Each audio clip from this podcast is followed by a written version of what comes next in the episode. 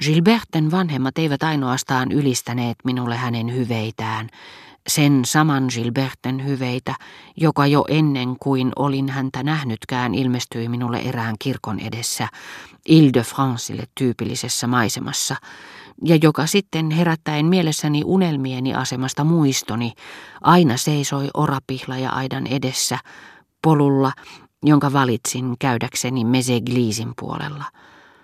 Kysyttyäni rouva Suonilta yrittäen parhaani mukaan puhua yhtä välinpitämättömään sävyyn kuin joku lapsen mieltymyksistä kiinnostunut perhetuttava, keistä tovereistaan Gilbert eniten piti, hän vastasi, mutta te olette varmasti paremmin perillä hänen salaisuuksistaan kuin minä.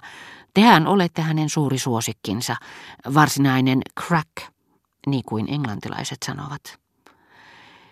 Kieltämättä näissä Ylen täydellisissä yhteensattumissa, kun todellisuus kiertyy kokoon ja taipuu samaan muotoon kuin pitkäaikainen unelmamme, se kätkee sen meiltä kokonaan, sulautuu siihen niin kuin kaksi yhtenäistä, päällekkäin asetettua kuviota, joita on enää yksi. Kun päinvastoin, jotta ilomme säilyttäisi koko merkityksensä, haluaisimme, että kaikki ne tukipisteet, joista toiveemme muodostuu juuri sillä hetkellä, jolloin sen saavutamme, ja voidaksemme olla varmoja, että kysymys on juuri niistä, säilyttäisivät kallisarvoisen koskemattomuutensa. Eivätkä ajatukset voi edes luoda uudelleen asiain entistä tilaa, sillä niillä ei ole enää liikkumatilaa. Solmimamme tuttavuus, muisto ensimmäisistä uskomattomista hetkistä, sanat, jotka silloin kuulimme, ovat läsnä – sulkevat tien tietoisuuteemme ja säätelevät ennen kaikkea muistimme eikä mielikuvituksemme kulkumahdollisuuksia.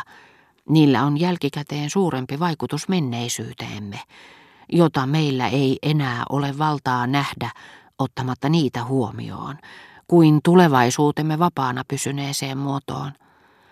Olin uskonut vuosikausia, että käynti rouva Swannin luona oli vain epämääräinen unelma – jota en koskaan tavoittaisi. Vietettyäni hänen luonaan neljännestunnin, aika jolloin en vielä tuntenut häntä, oli muuttunut yhtä unenomaiseksi ja epämääräiseksi kuin mahdollisuus, jonka toisen mahdollisuuden toteutuminen on hävittänyt. Kuinka olisin voinut jatkuvasti unelmoida ruokasalista kuvaamattomana paikkana, kun en voinut käännähtääkään ajatuksissani törmäämättä niissä ylipääsemättömiin säteisiin, joita lähetti mittaamattomiin syvyyksiin, aina kaukaisimpaan menneisyyteeni saakka, vastikään syömäni amerikkalaiseen tapaan valmistettu hummeri. Ja Suonnin oli täytynyt omalta kohdaltaan todeta tapahtuneen jotakin samankaltaista, sillä tätä huoneustoa, missä hän otti minut vastaan, saattoi hyvin pitää paikkana, johon olivat tulleet sekaantumaan ja sopeutumaan, ei vain se ihanteellinen huoneusto, jonka mielikuvitukseni oli synnyttänyt, vaan muuan toinenkin. Se, jonka Swannin mustasukkainen rakkaus, yhtä kekseliäs kuin omat unelmanikin niin usein, oli hänelle kuvaillut. Odetten ja hänen yhteinen huoneusto, joka oli tuntunut hänestä niin saavuttamattomalta, sinäkin iltana, jolloin Odet oli kutsunut hänet Forschwin kanssa juomaan appelsiinimehua.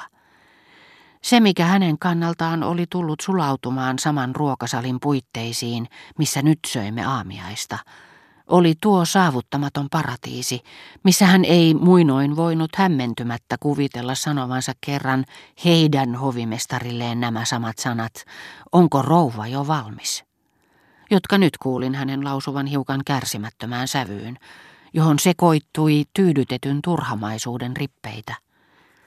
En onnistunut sen paremmin kuin kaiken todennäköisyyden mukaan Swonkaan pääsemään onneni makuun, ja kun Gilbert huudahti, Kuka olisi osannut sanoa, että siitä tytöstä, jota te katselitte tuppisuuna, kun hän leikki rosvoja ja poliiseja, tulisi paras ystävättärenne, jonka luona te voitte käydä ihan koska itse haluatte. Hän puhui muutoksesta, joka minun oli pakko todeta ulkoapäin, mutta jota en kantanut sisimmässäni, sillä se muodostui kahdesta olotilasta, joita en voinut ajatella yhtä aikaa, muutoin kuin että ne lakkasivat eroamasta toisistaan. Mutta tässä huoneustossa, koska Suonnin tahto oli sitä niin intohimoisesti halunnut, oli täytynyt säilyä jotakin häntä kiehtovaakin, jos ajattelee asiaa siltä kannalta, ettei se omissa silmissänikään ollut kokonaan menettänyt salaperäisyyttään. En ollut kokonaan karkoittanut heidän asumuksestaan tuota salaperäistä taikaa, jossa niin kauan olin otaksunut Suonnien elämän kylpevän sinne päästessäni. Olin pannut sen perääntymään. Olihan sen nyt kesyttänyt tuo paaria, tuo syrjästä katsoja, joka olin ollut, ja jonka istuttavaksi neiti Swan parasta aikaa viehkeästi tarjosi houkuttelevaa, vihamielistä ja loukkaantunutta nojatuolia. Mutta tuon taian, joka minua ympäröi, tunnen muistoissani vieläkin – Ehkä se johtui siitä, että noina päivinä, jolloin herra ja rouva Swan kutsuivat minut lounaalle ja sen jälkeen kävelemään heidän ja Gilberten seurassa, painoin katseellani, yksin heitä odotellessani, mattoon, lepotuoleihin, hyllyihin, irtoseiniin, tauluihin, sisimpääni iskostuneen mielikuvan sisään astuvasta rouva Swannista, tai hänen aviomiehestään, tai Gilbertestä – Ehkä siksi, että nämä esineet ovat siitä lähtien eläneet muistissani Swannien rinnalla ja ovat lopulta omaksuneet heistä jotakin. Ehkä siksi, että hyvin tietäen heidän elävän niiden keskellä, tein niistä kaikista jonkinmoisia tunnusmerkkejä viitoittamaan heidän yksityiselämäänsä, heidän tapojaan ja tottumuksiaan, joista olin ollut liian kauas pois suljettuna, voidakseni vieläkään olla niitä vierastamatta, silloinkin kun minun suotiin päästä niistä osalliseksi. Oli miten oli. Aina kun ajattelin tuota salonkia, jota Suon, ilman että tähän arvosteluun liittyi hänen taholtaan pienintäkään aikomusta vastustaa millään tavalla vaimonsa makua, piti niin sekavana, sillä vaikka se olikin vielä kokonaisuudessaan sisustettu samaan puoliksi kasvihuone, puoliksi ateljeetyyliin kuin sen huoneuston salonki, missä hän oli tutustunut odetteen. Tämä oli sentään alkanut vaihtaa yleisessä sekamelskassa kiinalaisia kalusteesineitä, jotka hänestä nyt alkoivat tuntua epämuodikkaalta krääsältä, kaikenlaisiin pieniin Ludwig 16 tyylisellä vanhalla silkillä verhottuihin huonekaluihin, Puhumattakaan Suonnin G. d'Orleanin hotellistaan tuomista taideteoksista, tällä sekavalla salongilla tuntuukin muistoissani olevan yhtenäisyyttä, eheyttä, yksilöllistä viehätysvoimaa, jollaista ei koskaan tapaa menneisyyden meille koskemattomina jättämistä asumuksista, eikä elävämmistäkään, joita luonnehtii jonkun henkilökohtainen leima. Sillä me yksin voimme – uskoessamme, että niillä on oma elämänsä, antaa tietyille näkemillemme esineille sielun, jonka ne sitten säilyttävät ja meissä sitä kehittävät.